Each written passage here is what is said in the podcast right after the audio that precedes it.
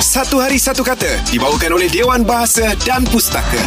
Ah. Morning, Dad. Morning. Mari kita kongsikan. Oh, siap eh. Satu hari satu kata Alah. dibawakan khas oleh Dewan Bahasa dan Pustaka. Ah. Saya teringat pula sa- apa saya punya ni uh, Apa? kamus. Oh. Ah, dalam tak baca kamus kan. Tapi Ah. kita sampai 28 bulan kita peribahasa. Alright. Ah. Boleh? Silakan Naim, peribahasanya. Okey, peribahasa bunyi begini ya. Ha ah. Kerbau tanduk panjang, tiada menanduk pun dikatakan orang menanduk juga. Flying header. Flat.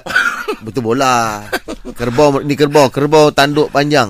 Tiada menanduk pun dikatakan orang menanduk juga. Oh. Dia ni Orang dah buat silap, dia tak buat pun orang tuduh dia juga. tet. Betul dah, tu. Dah itu. Ah, betul tu. Hmm, nasib baik datang. Kalau tak, tak dapat jawab. Ha, kalau tak, ambil bagi jawapan je lah. Eh, sekali ni Mami tadi. Im. Kerbau tanduk panjang. Mm. Ha, Kerbau tak menanduk panjang. Hmm. pun orang kata menanduk juga. Mm. Ah, betul lah tu. Dah tak explain memang tepat lah. Maknanya, kira macam sejarah orang tu, dia tak buat pun tapi, alah, dia mesti dia.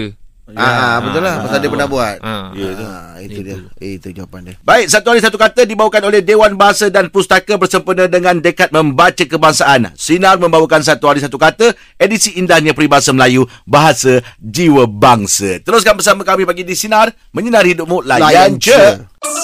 Satu Hari Satu Kata dibawakan oleh Dewan Bahasa dan Pustaka bersempena dengan Dekat Membaca Kebangsaan. Sinar membawakan Satu Hari Satu Kata edisi indahnya peribahasa Melayu, bahasa jiwa bangsa.